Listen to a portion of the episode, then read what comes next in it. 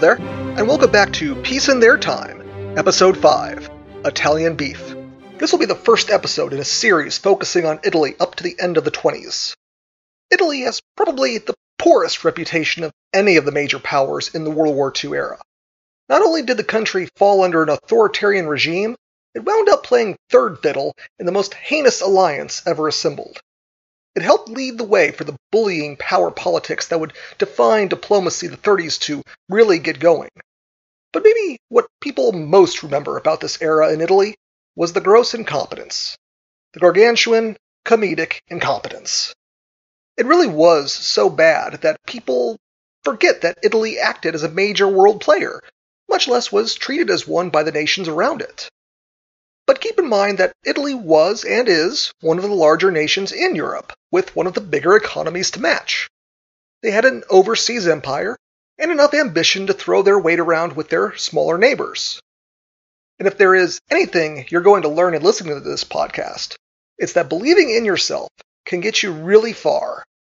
It can, it can also get your home demolished and a warrant placed out for your immediate arrest, but far nevertheless. Anyway, Italy may not appear at first glance to be a truly major player in this narrative.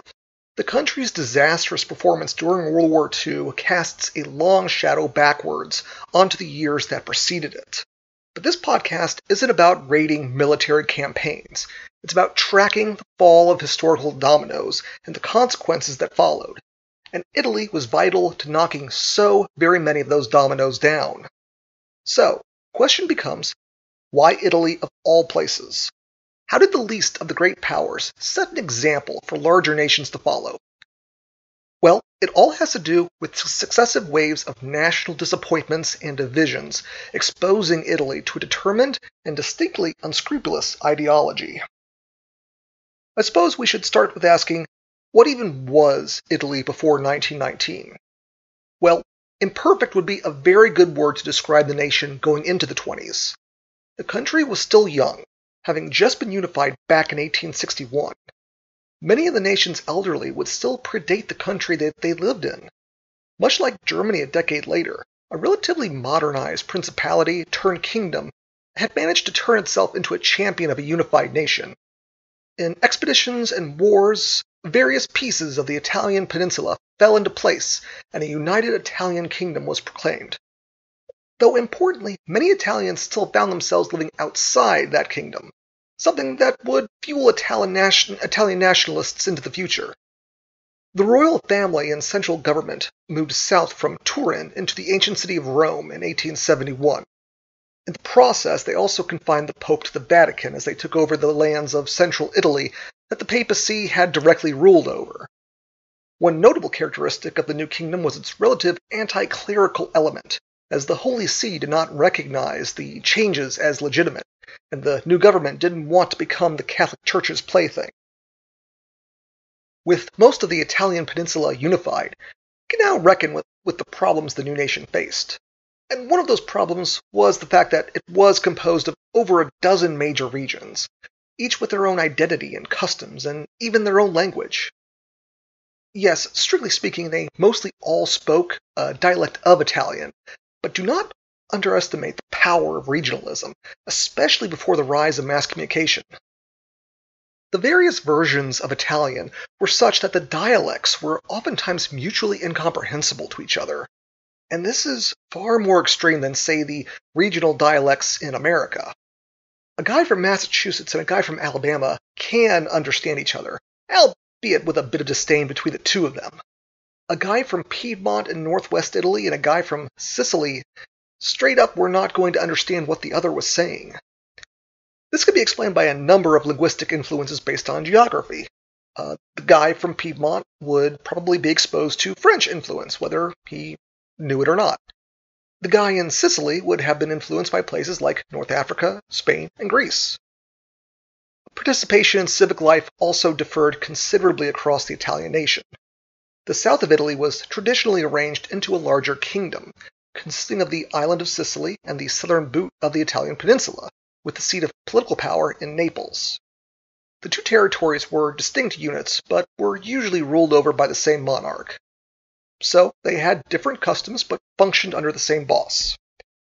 And in the years before unification, those monarchs ruled with an absolutist bent that probably more appropriate to a larger power.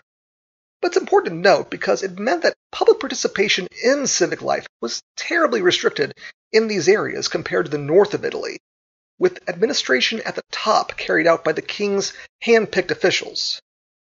On a more local level, though, were the landholders and gentry that had dominated the life of the farms and towns for centuries. All through southern Italy, there was a network of patronage where local elites had long established personal relationships with the local families whom they employed in their farms or businesses. If anything needed to be done, if redress had to be petitioned for, or special permission sought out, these elites would be the ones to approach by normal people. Now, I'm not saying it was like the Italian parts of the Godfather movies, but I am heavily implying it was like the Italian parts of the Godfather movies. In the North, however, things were considerably different. Here, there had been centuries of competition and wars, first between various regions and city-states of northern, of northern Italy, and then there was centuries of competition and wars between outside rival powers for the various regions and city-states. The one to unify them was also maybe the most unlikely. The Kingdom of Sardinia, taking its name from the island in an arcane legal maneuver to obtain the right to call itself a kingdom, was situated in the northwest of the country, bordering southern France. In fact, the royal family of this kingdom hailed from the region of Savoy, an area that could be considered closer to France than Italy, and in due course was pawned off to the French in exchange for their support in the Italian unification. Moreover, the House of Savoy for centuries insisted that they still be connected to the old kingdom of Germany, mostly so that they could play politics in as many languages as possible. The point is that these probably weren't the most Italian of Italians to found the new nation. They did, however, exploit the passions of Italian nationalism to forge an enhanced kingdom for themselves.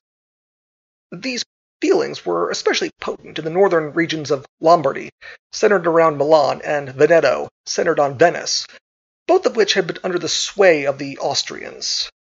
They each had their own long and successful independent histories as city-states and miniature empires, but they supported the unified Italian kingdom in order to expel their German overlords, and continued to advocate uniting those Italians still living in Austria within, within the new kingdom. So after the unification, the country was one political body. But it really wasn't one national body. The regional and linguistic differences weren't affected by unification.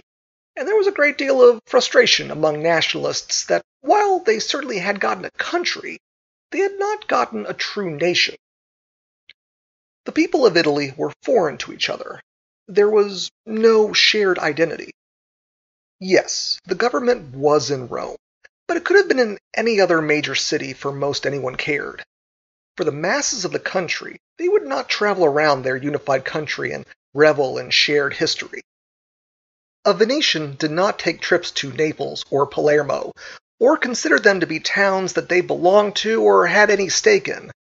A family of itinerant laborers in northern Piedmont would naturally seek out work in southern France, but the idea of going to Umbria towards the south in search of work would have been seen as madness.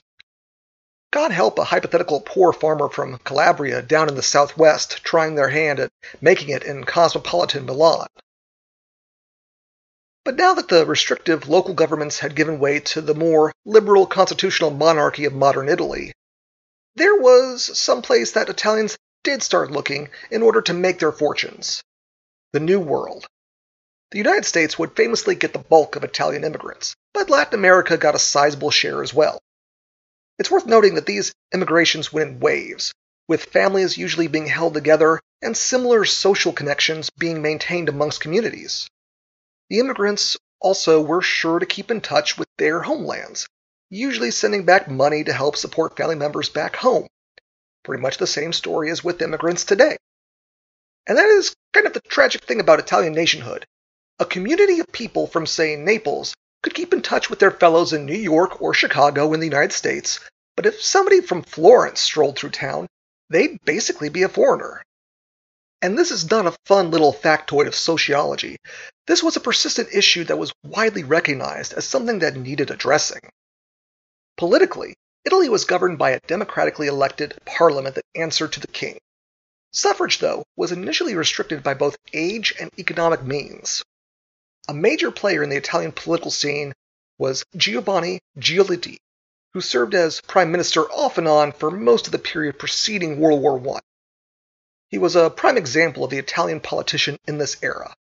He kept a soft touch when it came to industrialists and landholders of the nation, and stemmed efforts to combat the chronic inequality of the country in favor of satisfying established interests, whether they be from the north or south.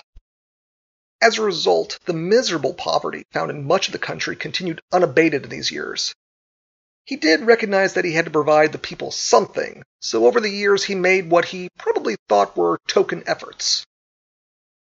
He implemented the 12 hour maximum workday and established child labor laws, which uh, meant that you couldn't go to work unless you were 12. So, yeah, those might not have been the best child labor laws. His governments made attempts at relief programs, especially in the South, but never with enough resources to actually fix anything. Like most other major Italian politicians, he rarely interfered with the affairs of the elites, and offered the have-nots just enough that they didn't rise up in revolution. This kind of governance resulted in a static society, with precious little mobility out of the poverty found in the lower class of the country.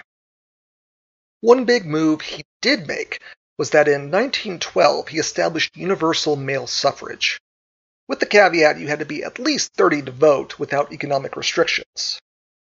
He probably came to regret this, as it opened a Pandora's box of potential discontent. Giolitti and men of his ilk declined time and time again to improve the material conditions of the country's workers, but he did hand them the right to participate in mass politics by relaxing the voting laws. He might have thought that the average Italian would fall in line with their social betters, or at least be grateful to him for the favor of being allowed to vote. Ultimately, though, it brought a whole lot of disgruntled voters to the ballot box down the road. Now the have nots could voice an opinion, but would run up against a disinterested po- political class who saw little benefit in catering to their needs. This created the major long term political problem that would plague Italy up to the point that the fascists marched on Rome. The poor and disaffected of the nation were not served by the liberal factions in positions of power, and therefore turned to the Socialist Party that organized to push back against their impoverished conditions. And instead of pushing reforms to counter the appeal of the Socialists, the Liberals blocked them as best they could. This obstructionist attitude was partially due to how members of Parliament got their positions in the first place. Regional leaders typically stuck to their traditional power bases, preferring to keep to their familiar turf. So you have droves of elites without national aspirations, but very interested in making sure that the national government did not interfere too badly with their affairs. I've been using the, the catch all term liberal, and what that means is someone who is supportive of free enterprise and fewer government restrictions on that, while also being open to moderate social reforms although that last bit obviously varies quite a bit. There weren't really set parties as we really recognize them, because on a national level, parties didn't have much of an agenda outside foreign policy. There arose a political class in Italy that went to Rome and either served in the legislature or the bureaucracy. And that political class got their tickets to Rome paid for from the local elites with the understanding that whatever they did in the capital it would not interfere with their benefactors back home. So, voila! You have a national government dead set on keeping the trappings of a functioning nation, but otherwise making damn sure not to change the status quo.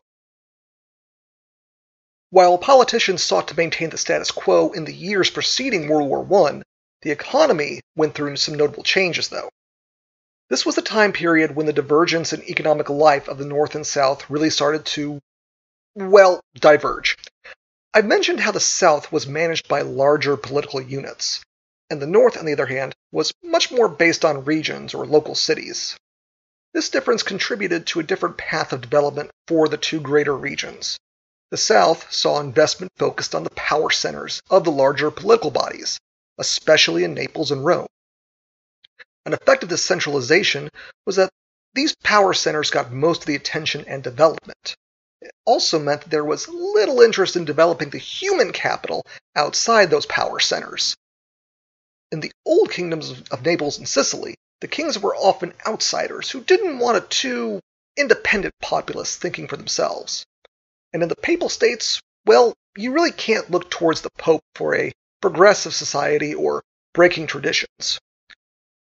Owing to the greater fragmentation in the north, development proceeded apace in multiple areas as local authorities strove to make more from less. This had been the case for centuries, and the traditional manufacturing areas in Italy were focused in the north. As the country started to industrialize, it was in the north that these developments were focused in, and even in agriculture there were differences. Following land reclamation efforts in the north, new farms were established, but these did not necessarily focus on traditional foodstuffs, but instead on higher profit cash crops. This is in contrast with the continued focus on boring old grains down south. These developments in the north meant that in the cities there was a new underclass of factory workers, while on the newly established farms, there were hired hands to work the land on a more contractual basis than what you'd find down south. It should be no surprise that the North would become the heartlands of the socialist movement. In addition to these economic and political differences, there was also the matter of geography. Italy is dominated by mountains. The northern borders are secured by the Alps, and the Apennines run through the middle of the peninsula. They're an especially dominant feature of the South, where those central mountains break up the landscape and make communication and developmental improvements rather difficult. It's hard to build a telegraph line over a mountain range, much less a railroad. The story isn't improved on the major island of Sicily, itself dominated by a rocky and hilly interior. The north, by contrast, has the major plains, situated in the regions of Veneto, Lombardy, and Piedmont.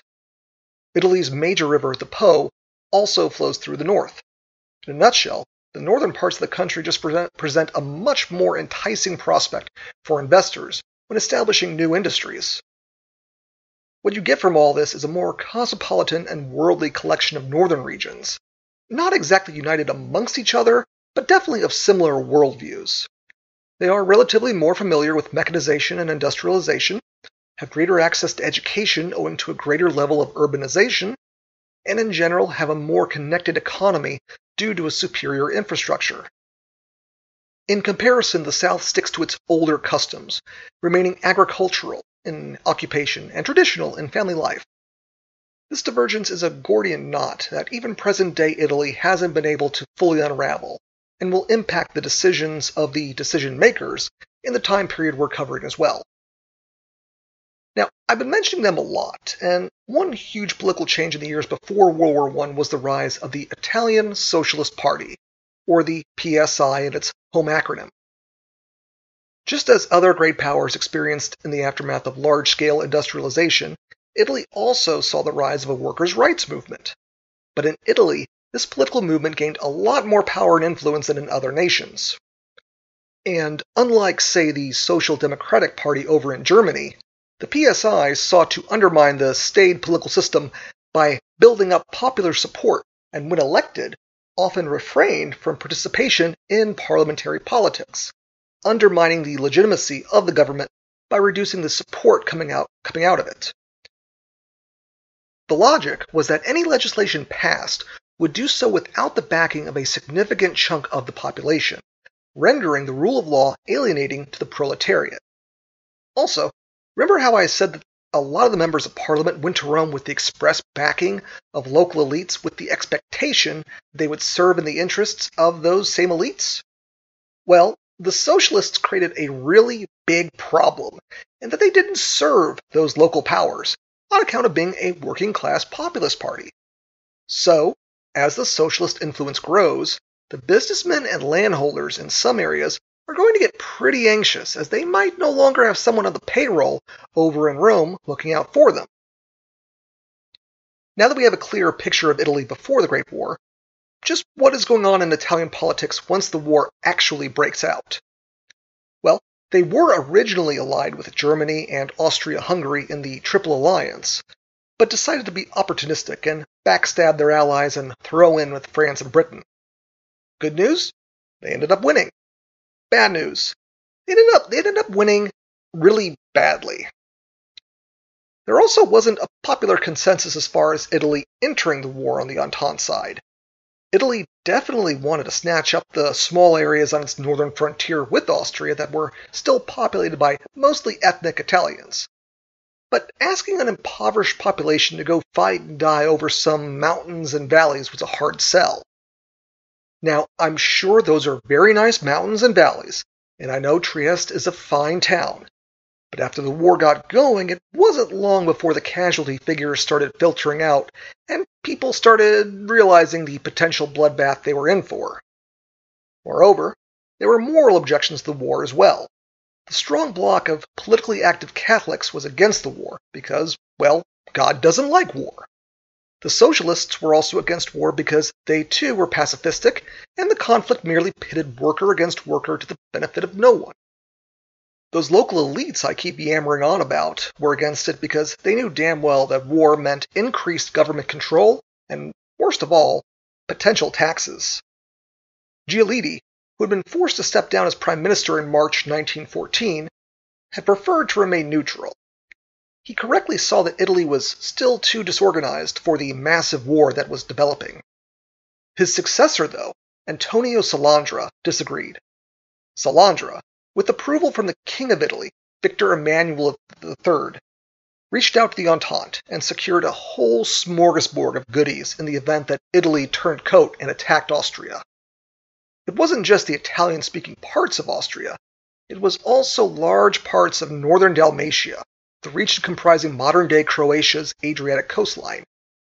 They'd also get a protectorate over Albania, which basically meant it would become a colony, and also uh, some ill defined parts of southern Turkey and some colonial concessions in Africa and Asia. It was a pretty naked land grab, and much of the population would have pitched a fit about it had they known the details up front. But Salandra and the Entente reps were sure to keep the agreement, or the Treaty of London as it came to be known, a close secret. With the approval of the king, on May 3, 1915, Salandra revoked the alliance Italy had had with, with Germany and Austria. Giolitti sprang into action to try and stop this. He had been deposed as prime minister the year previously, that was in reality just a plan of maneuver to allow him to stay out of the political spotlight for a little while. Salandra had actually been his hand-picked replacement, and he still and Giolitti still held the loyalties of the majority of Parliament. He approached King Victor Emmanuel and tried to sway the king over to his viewpoint. But over the course of a week, the situation had spiraled out of control. Nationalist crowds packed the streets calling for war with the hated Austrians after breaking the alliance. The king informed Giolitti that he supported the country's entry into the war, and on May 13th, Salandra theatrically offered his resignation as prime minister, daring Giolitti to make a move. But as you have, might have gathered from my abbreviated descriptions of his style, Giolitti didn't really have the stomach for a genuine showdown. He resigned and slunk off for a time away from Italian politics. He'll be back to perform his half measure routine one more time before this podcast is over, though. This is also where I'll leave you for this week, with Italy poised to storm over its border and bravely march over the Alps all the way to Vienna. Except it doesn't work out that way at all. For all the opportunism displayed by Salandra, the army he sent into the mountains bungled the execution. In a foreshadowing of the disastrous performance of Italy in the 40s, this conflict wasn't going to go well either. Join me next week as we take review of the misfortunes Italy suffered during the war, and more importantly, how those disasters further weakened Italian society. And as always, thank you very much for listening.